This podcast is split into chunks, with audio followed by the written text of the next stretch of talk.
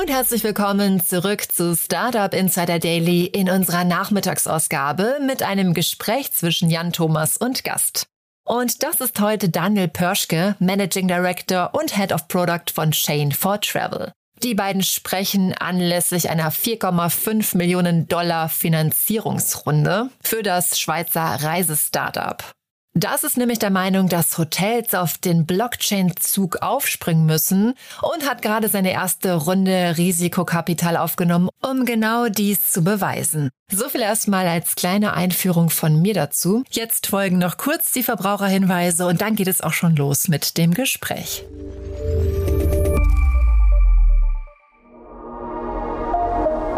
Werbung Ist die ideale Wachstumsfinanzierung für alle Software-as-a-Service-Unternehmen. Erhalte mit Recap bereits heute Zugriff auf die zukünftigen Umsätze aus deinem Abo-Geschäftsmodell und investiere sie zum Beispiel in Marketing- und Sales-Aktivitäten oder den Ausbau deines Teams. Mit Recap kannst du somit schneller wachsen, ohne dafür Anteile und die Kontrolle über dein Unternehmen abgeben zu müssen. Buche deine Demo jetzt auf re-cup.com/insider. die Werbung. Und jetzt geht es weiter mit Startup Insider Daily. Interview. Also, wir sprechen über ein wunderbares Konzept aus der Reisebranche. Bei mir ist Daniel Pörschke und ich sag mal Hallo Daniel. Hallo Jan, freut mich hier zu sein. Freue mich, dass wir sprechen und ja, äh, sehr, sehr, sehr spannend. Der Name verrät schon so ein bisschen. Wir sprechen über die Blockchain und den Tourismusbereich und das ist eine spannende Kombination und du erklärst mir jetzt warum.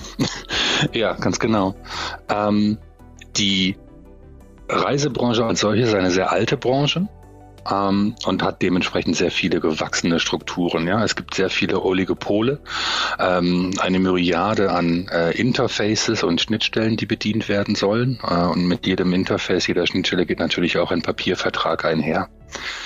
Ähm, diese gewachsenen Strukturen, die wir sehen im Tourismus, sorgen dafür, dass mitunter die, die Zeitspanne zwischen Kontaktaufnahme von zwei geschäftswilligen Partnern bis hin zum ersten echten Geschäftsfall, also meine Buchung beispielsweise, diese Zeitspanne ist sehr, sehr lang.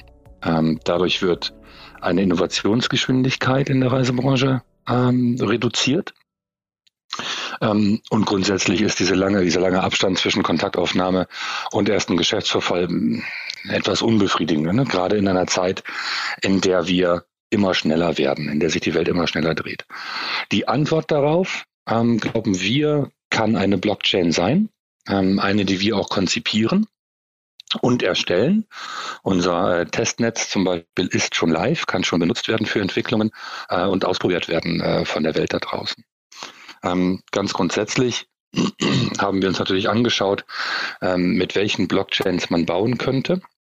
Und da landet man eigentlich immer in, in dem typischen Blockchain-Trilemma. Ne? ähm, möchte ich schnell, ähm, möchte ich dezentral und ich möchte sicher. Ähm, such dir zwei aus. Mhm. Ja?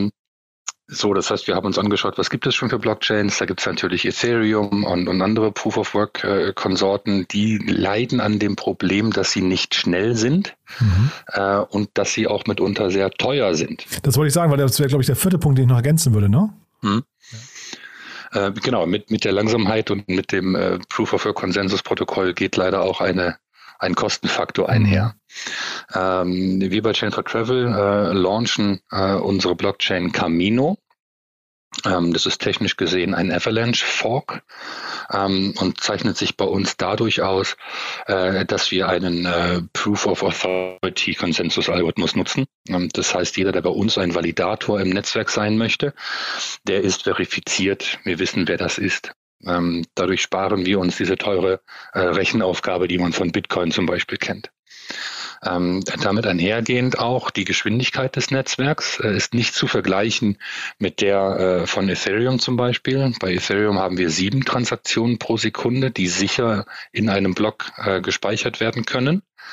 Ähm, Wobei das ein rechnerischer, statistischer Wert ist. Ne? Ähm, wenn ich bei Ethereum eine Transaktion losschicke, dann müssen ja auf diesem Block, in dem meine Transaktion äh, drin ist, erstmal drei, vier, fünf äh, Blöcke draufgesetzt werden, bis ich sicher sein kann, ja, meine Transaktion ist die, ähm, die im finalen Strang der Blockchain auch, auch überdauern wird und damit sicher ist. Das heißt, zwischen abschickender Transaktion und bestätigender Transaktion vergehen mitunter schon mal 30 Minuten. Ähm, eine Zeitspanne, die viel zu lang ist für unseren Use Case, für die Touristik. Äh, auch deshalb äh, der Wechsel zu dem, zu dem äh, Proof of Authority. Mhm. Äh, Konsensusprotokoll. Bei uns ähm, zielen wir ab, aktuell auf 4000 Transaktionen pro Sekunde, mhm. die alle auch innerhalb von zwei Sekunden final sind. Ja, das sind schon Zeiten, mit denen kann man arbeiten. Ähm, wesentlich länger würde ich als Kunde heute auch gar nicht mehr warten wollen, bis meine Buchung oder ein anderer touristischer Vorfall ähm, bestätigt ist. Mhm.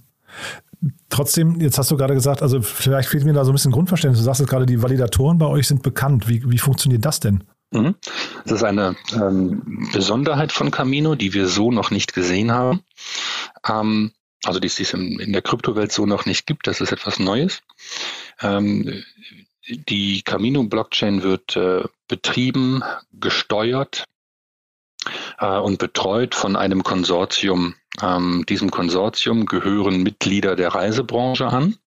Ja, wir sind mit den, mit den großen äh, Anbietern im Markt auch in Kontakt, dass die eigene Validatoren betreiben.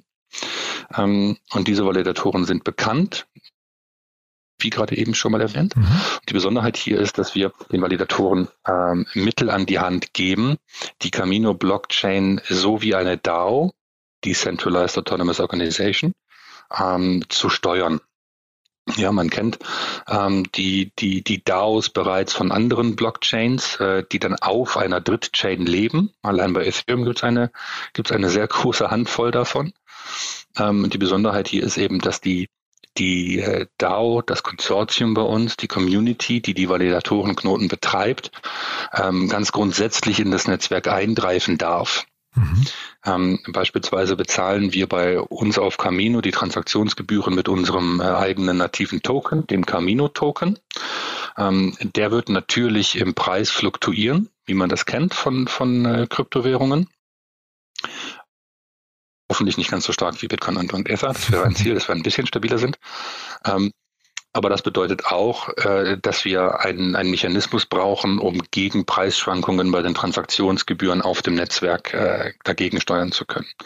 Und das ist die erste Steuerungsmöglichkeit, die ein Validator oder Konsortiummitglied, das sind bei uns Synonyme, äh, haben kann. Ähm, man darf nämlich als Validator mit darüber abstimmen, wie hoch oder niedrig Transaktionsgebühren sein sollen. Mhm. Wenn also unser Camino, der native Token, im Wert steigt, dann können die Validatoren in ihrer äh, Konsortiumrunde dafür stimmen, dass die Transaktionsgebühren, also die Gas-Fees, ähm, im Netzwerk selbst herabgesetzt werden, mhm. so dass man dann weiterhin bei sehr, sehr niedrigen Transaktionsgebühren bleibt. Ähm, wir zielen aktuell äh, tatsächlich auf eine ähm, auf Transaktionskosten von einem Euro-Cent pro Transaktion. Ähm, also eine Höhe, mit der man im Tourismus gut arbeiten kann. Mhm. Bei 2000 Transaktionen ja, pro Sekunde. Genau. Mhm. Das ist natürlich die Maximalauslastung. Ne? Mhm, die werden ja. wir zu Beginn nicht erreichen, wie das ist. Da gibt es einen Ramp-up. Ne? Mhm. Ähm, das ist die erste Steuerungsmöglichkeit, die ein äh, Validator hat.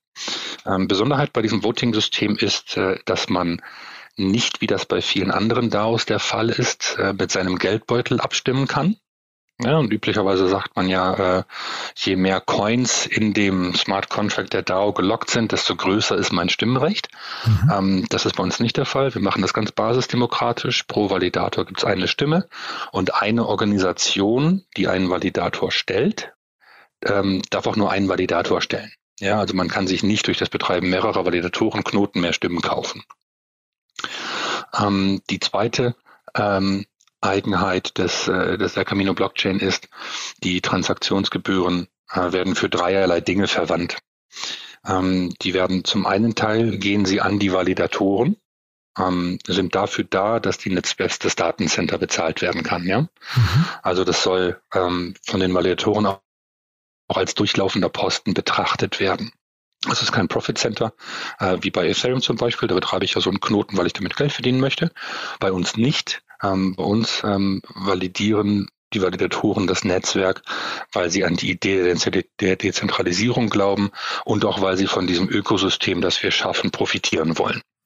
Mhm. Also erster Verwendungszweck der Transaktionskosten ähm, geht an die Validatoren, um das Rechenzentrum zu bezahlen. Der äh, zweite Verwendungszweck ist, ist ganz einfach. Wir verbrennen Camino. Das ist der zweite Anteil. Ähm, das tun wir natürlich, um den Kurs des Camino-Tokens zu stützen. Das ist ganz klar und auch eine übliche Handhabe, die man bei vielen Blockchains sieht. Und der dritte Anteil ähm, wird in einen D-App Incentive Pool eingezahlt. Das heißt, in unseren Tokenomics, in der, in der großen Tabelle, in der dargelegt wird, wird wofür unsere Camino Tokens verwendet werden wollen, da gibt es auch einen großen Topf. Das ist ein Fünftel aller Tokens.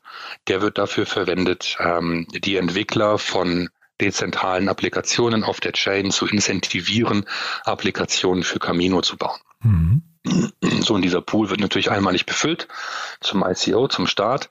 Und dann wird der ähm, kleiner werden, einfach weil wir Entwickler incentivieren werden, äh, beziehungsweise das Konsortium das tun wird. Ähm, und damit dieser Topf kontinuierlich wieder aufgefüllt wird, wird immer ein Teil der Transaktionsgebühren in diesen Topf umgeleitet.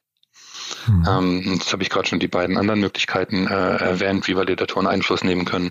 Ähm, sie können nämlich äh, wieder basisdemokratisch darüber entscheiden, wohin ähm, die, die Token aus dem Deep Incentive Pool ausgezahlt wird, also welche äh, Entwickler da ähm, belohnt werden für das Entwickeln cooler Applikationen und äh, das Verhältnis, wofür die Transaktionsgebühren ausgegeben werden, also wie welcher Anteil geht zu den Validatoren, welcher wird verbrannt und welcher geht in den in den Incentivierungspool. Auch dieses Verhältnis kann von den Validatoren äh, basisdemokratisch beeinflusst werden. Die Besonderheit hier ist wirklich, dass die dass die DAO, die Governance der Blockchain direkt nativ auf der Blockchain lebt und nicht auf eine Drittchain äh, aufgebaut wird, wie das bei Ethereum der Fall ist zum Beispiel. Mhm. Das klingt jetzt nach einem sehr, sehr, weiß nicht, ähm, durchdachten Regelwerk. Ne? Ich kann es jetzt gar nicht beurteilen, weil ich mich da zu wenig auskenne, aber es klingt so, als habt ihr euch wirklich sehr, sehr viele grundlegende Gedanken gemacht. Ist das hinterher ein, also ich will nochmal die Brücke zur, zur Travel-Industrie schlagen, ist das etwas, was jetzt zwangsläufig in der Travel-Industrie funktionieren muss oder hätte das nicht auch das Potenzial in anderen, du hast vorhin gesagt, in der Travel-Industrie gibt es halt eben viel Papier, langsame Prozesse zwischen den Partnern und so weiter, die Zeitspannen sind sehr hoch, aber das gibt es ja, was weiß ich, in der Immobilienbranche oder so auch wahrscheinlich, ne? Jetzt komme ich aus der Reisebranche okay. und kann mir schlecht ein Urteil erlauben ja. über andere Branchen. Ich Nur könnte mir das vorstellen, dass es, baut, ne? ja, ja, das Framework an sich, ich könnte mir durchaus realistisch vorstellen, dass es andere Branchen gibt, die ähnliche ähm, Bedürfnisse haben. Ne? Mhm. Ne? Also Schnelligkeit der, der Bestätigung der Transaktionen, günstige Transaktionsgebühren. Das hört sich für mich an nach etwas, das man in jeder Branche gerne hätte, ja. Mhm. Nun kommen wir aber aus der Reisebranche, hier kennen wir die, die Probleme, hier kennen wir den Schmerz mhm. ähm, und darauf haben wir eine, äh, eine gute Antwort gefunden. Ja, nur, Zeit, nur zeitgleich sind es ja hinterher wahrscheinlich, wenn man es abstrakter sieht, sind es ja hinterher einfach nur Geschäftspartner, Vertragspartner, die in irgendeiner Form jetzt quasi ähm, die, die ähm, Richtigkeit bestätigen. Ne? Wenn man das auf technischer Ebene sieht, ja. Mhm. Ähm, es bietet aber noch mehr. Ja, ähm, wir, die Chain for Travel, äh, bietet eine eigene Dienstleistung auf der Chain an. Das ist ein KYC bzw. KYB-Prozess. Mhm. Ähm, das heißt, ähm, wenn ich ein Dienstleister bin, der in der Reisebranche unterwegs ist und ich möchte gar keinen Validatorenknoten betreiben, aber ich möchte gerne von diesem Netzwerk profitieren, ähm, dann kann ich auf dem Netzwerk meine Dienstleistung anbieten. Es gibt keine Einstiegshürde, außer dass ich wissen muss, wie eine Blockchain funktioniert. Mhm. Ähm, und kann meine Dienstleistung anbieten auf der Chain. Ähm, nun ist es eine, eine offene Chain. Ne? Jeder kann Dienstleistungen anbieten. Um da den Dienstleistern die Möglichkeit zu geben, einen, äh, einen Vertrauensvorschuss im Netzwerk zu erhalten, bieten wir eben einen KYC, KYB-Prozess an. Mhm. Das heißt, wir stellen sicher, diese äh, Person, die da vorgibt, Segways auf Mallorca zu vermieten, mhm. wir haben sichergestellt, dass die wirklich Segways da hat und dass sie die auch wirklich vermietet. Ähm, und äh, das ermöglicht dann durchaus ähm, Partnern, die äh, Reisen an den Endkunden verkaufen oder Excursions, Activities an den, den Endkunden anbieten, ähm, bietet denen die Möglichkeit, direkt Verträge zu schließen, also Smart Contracts, ne? mhm. ähm, äh, mit solchen Anbietern von, von Dienstleistungen, ohne dass man den Papiervertrag ähm, vereinbart und verhandelt mhm. haben muss. Mhm. Und das heißt, an welchen Stellen äh, habt ihr überall Geschäftsmodelle? Das heißt also, dieser KYC-Prozess ist ja wahrscheinlich ein Geschäftsmodell, dann die Transaktion wahrscheinlich auch. Mhm. Gibt es dann irgendwie auch so monatliche Setup-Fees oder, oder Setup-Fees und monatliche Grundgebühren und sowas? Oder wo, also vielleicht kannst du mal kurz durch euer Revenue-Modell nochmal führen. Mhm. Ähm, sehr gerne, da sind wir schnell fertig. okay. ähm, wir haben also erstmal lebt die Chain for Travel von der Idee. Ne? Mhm. Die Camino-Blockchain soll das Betriebssystem der Reisebranche werden und das weltweit. Ähm, das ist die Idee, mit der wir, äh, mit der wir vor die Tür gegangen sind, mit der wir in den Markt gegangen sind und überwältigendes positives Feedback erhalten. Ähm, was die, die, die, die Businessmodelle der Chain for Travel angeht, ähm, werden wir äh, natürlich den KYC, KYB-Prozess anbieten.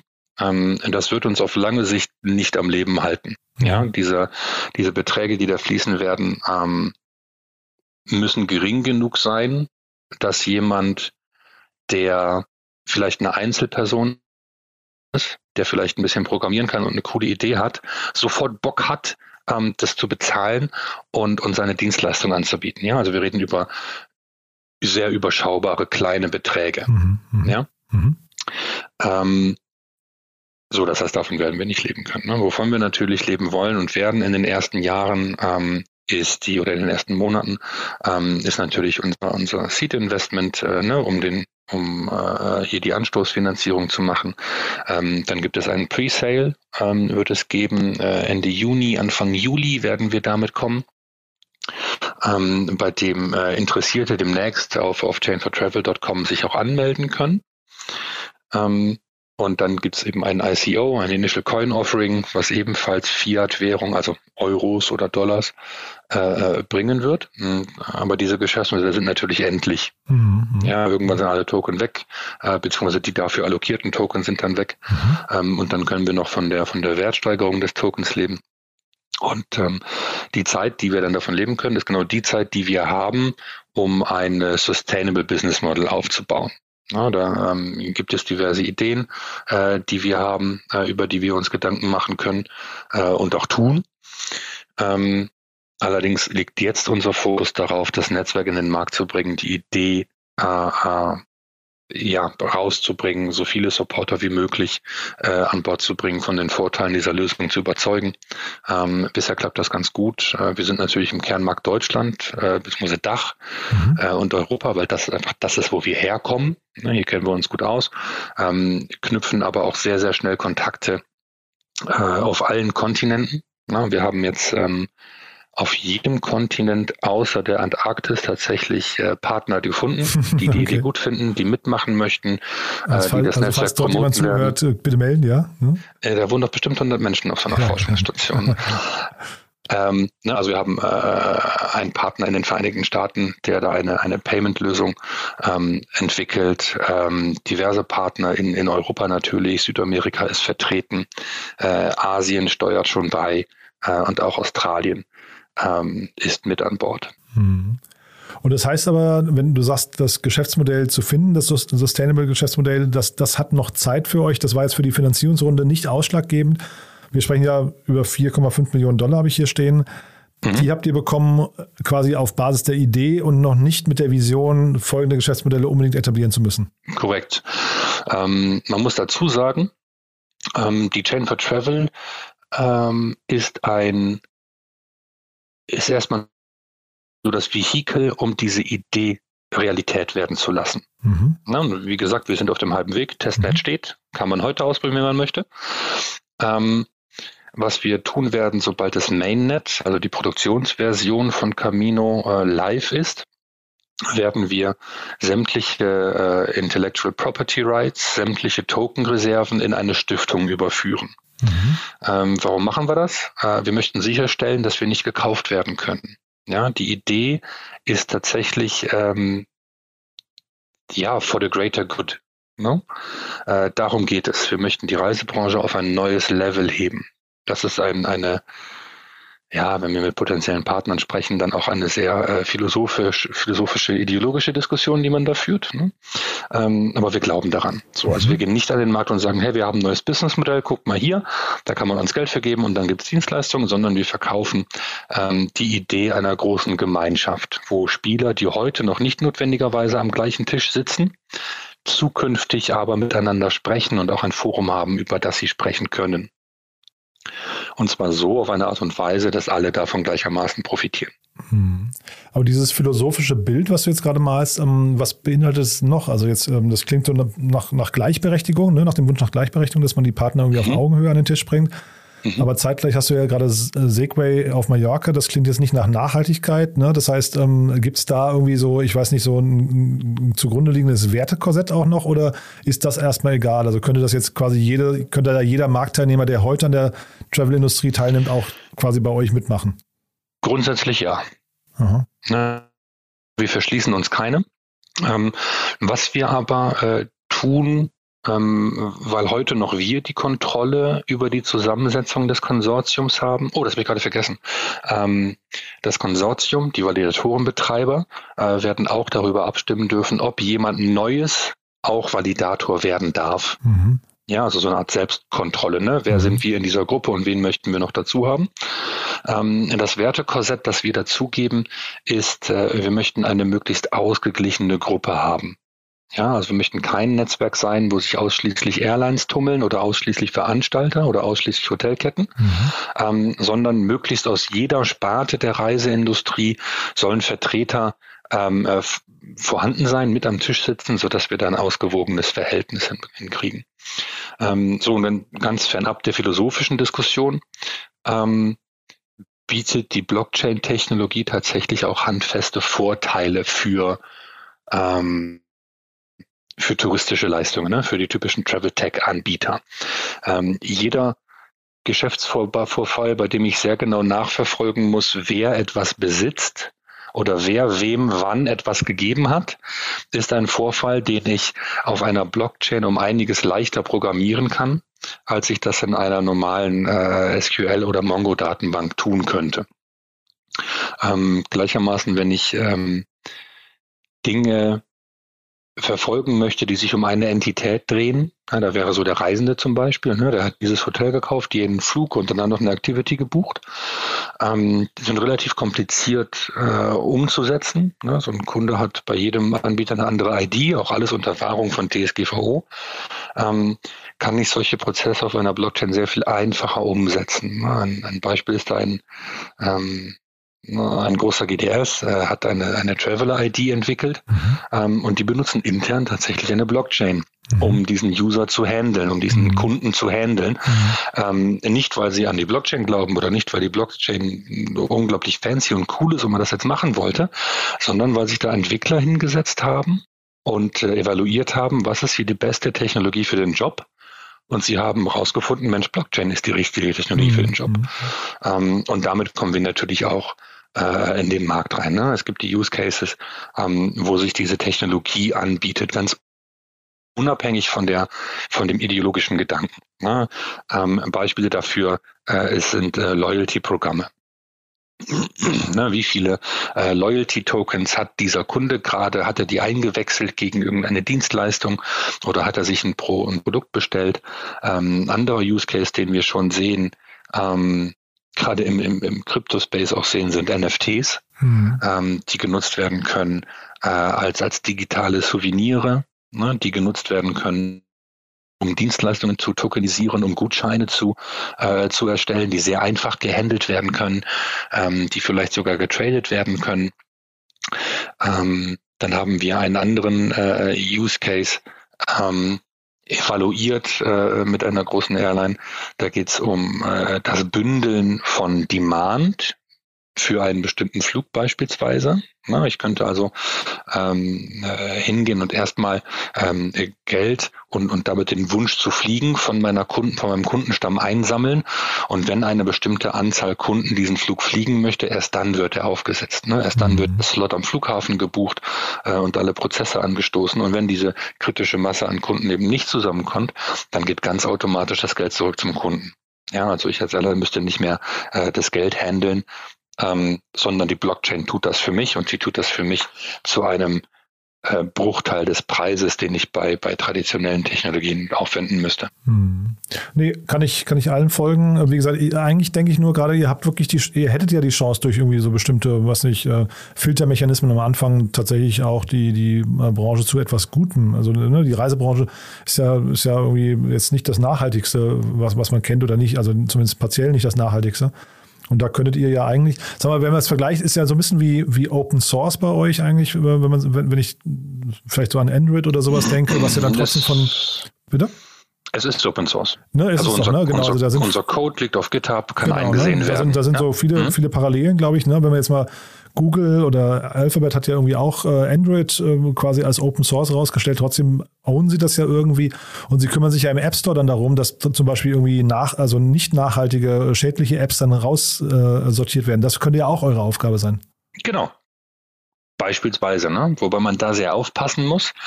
Ähm, ja, Google hat das Android-Betriebssystem auf den Markt gebracht, aber der App Store von Google, der Play Store mhm. von Google, ja. äh, der ist kein Open Source, der gehört Google und da ist ja, Google ja. auch der alleinige willkürliche Herrscher. Ähm, das gleiche bei Apple, ne? Da gibt's eine Schranke, und ähm, äh, wenn Google sagt, nein, du kommst ja nicht durch, dann kommst du da eben nicht durch. Mhm.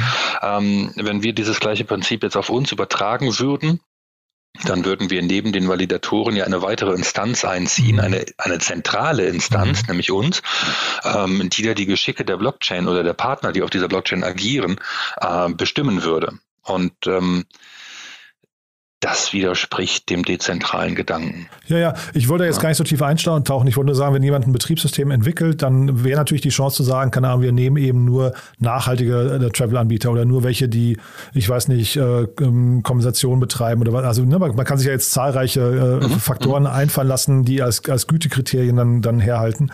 Das war eigentlich nur so der Punkt, den ich machen wollte. Eigentlich hättet ihr die Chance dafür, aber das klang jetzt gerade so, als wollt ihr erstmal quasi äh, so Everybody's Starting werden. Und da wollte ich nur so ein kleines Fragezeichen machen, ob das nicht eine vertane Chance eigentlich ist. Ne? Ähm, was es geben würde, ist ein Wertekorsett. Ne? Ja. Äh, in der Kryptowelt nennt man das Manifesto, Aha. also wo die, die Grundwerte der Gemeinschaft aufgeschrieben werden. Ne? Nach mhm. welchen Kriterien sollte jemand ein Validator werden? Mhm. Was sind die Regeln, nach denen wir uns organisieren? Ähm, und das wird es bei uns natürlich auch geben. Ja, mhm. äh, Nachhaltigkeit ist ein Riesenthema, gerade in der in der in der Reisebranche. Genau. Absolut. Ähm, ich könnte mir gut vorstellen, dass das Einzug findet in dieses Manifesto. Ähm, und dazu natürlich Rechtspraktiken. Ne? Wie, mhm. wie möchte ich Geschäfte machen? Äh, wann soll wer profitieren?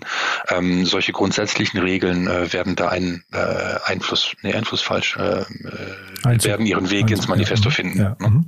Also so als letzte Frage nochmal kurz zum Thema Micropayments und solchen Themen. Ja, ähm, da, mhm. das ist ja wahrscheinlich etwas, was bei euch dann auch stattfinden wird. Ist das dann hinterher, jetzt seid ihr ein Schweizer Unternehmen, in Deutschland werdet ihr jetzt wahrscheinlich der, würdet ihr wahrscheinlich der BaFin unterliegen, ne? Der BaFin, äh, wie, wie ist das in der Schweiz? Ähm, die wir sind registriert in, äh, in Bar, in Zug in der Schweiz. Ähm, wir sind deshalb genau da äh, registriert, weil dort die Kryptoregulierung schon sehr viel weiter ist als im Rest Europas. Aha. Ne? Äh, immer wenn man ein Kryptounternehmen startet, muss man sich entscheiden, möchte ich in die Schweiz oder möchte ich vielleicht auf die Caymans? Okay. Ähm, und dann hat man, äh, haben wir uns wohlweislich dafür entschieden, dass wir uns da registrieren, ähm, wo wir einen ähm, äh, ja ein, ein, ein, ein reguliertes, ein, eine stabile äh, Entwicklungsumgebung vorfinden, ähm, in der wir uns entwickeln können, in der wir nicht übermorgen überrascht werden von solchen Organisationen wie der BaFin ähm, oder von Steuerüberraschungen etc. Mhm. Ähm, und gleichzeitig ähm, äh, wollten wir echt nicht auf die Caymans, weil das wirkt irgendwie nicht so, wie wir wirken wollen. Mhm. Nee, also äh, Zug sagt man ja immer so quasi das, das Mecker für die Blockchain. Ne? Das heißt, das ist tatsächlich so, dass man dort, äh, äh, höre ich raus, deutlich weiter ist und dass die BaFin eigentlich, ähm, äh, so höre ich auch raus, einen Schritt hinten dran ist, ja? Ähm, zumindest in Deutschland ist die Regulierung noch nicht so weit fortgeschritten, wie wir uns das wünschen würden. Mhm. Na, ganz klar. Ähm, weil wir natürlich ein ganz, ganz hohes Interesse daran haben, ähm, dass wir uns in einem sicheren rechtlichen Umwelt bewegen. Ja, dafür holen wir uns natürlich auch die Unterstützung. Wir arbeiten in der Schweiz zum Beispiel mit der äh, Anwaltskanzlei zu, äh, zusammen, die schon Ethereum auf den Weg gebracht hat. Mhm. Ähm, da fühlen wir uns also in guten Händen so dass wir auch dem, dem Markt, den touristischen Spielern, äh, mit denen wir in Kontakt sind, da dieses sichere Umfeld bieten können. Mhm. Also sehr, sehr spannend, äh, Daniel. Ich habe jetzt viel gelernt, muss ich sagen. Jetzt vielleicht allerletzte Frage, so die nächsten Schritte bei euch und die größte Herausforderung. Was, was, was kommt da jetzt als nächstes? Also worauf kann man sich freuen? Äh, freuen kann man sich auf jeden Fall auf unserem Presale. Chainfortravel.com kann man sich anmelden. Mhm. Danach kann man sich freuen ähm, auf den ICO, wo äh, die ersten dezentralen Applikationen gelauncht werden, äh, wo es auch äh, NFTs geben wird für die, für die ICO-Käufer mit ähm, vielleicht Rabatten auf, äh, auf Flügen, äh, mit Special-Dienstleistungen in Hotels, die mitmachen. Also da wird für den Endkunden auch schon was dabei sein.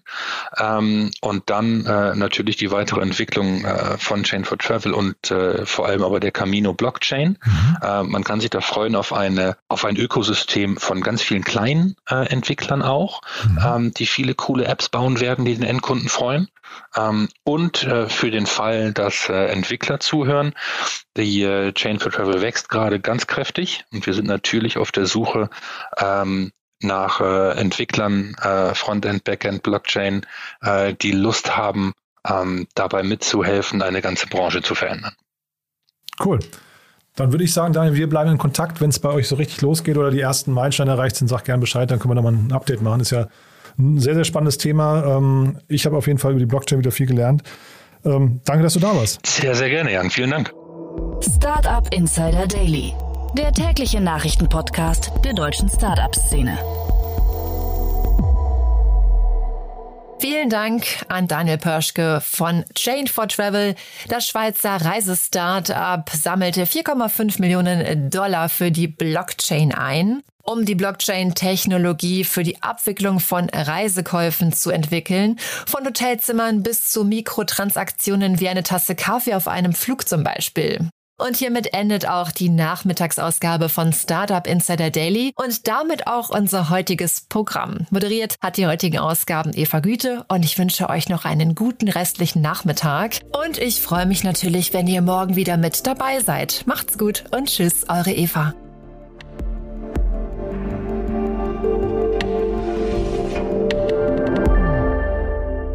Das war Startup Insider Daily der tägliche Nachrichtenpodcast der deutschen Startup-Szene. Weitere Nachrichten erhält man in unserem täglichen Newsletter. Jetzt kostenlos abonnieren auf www.startupinsider.de.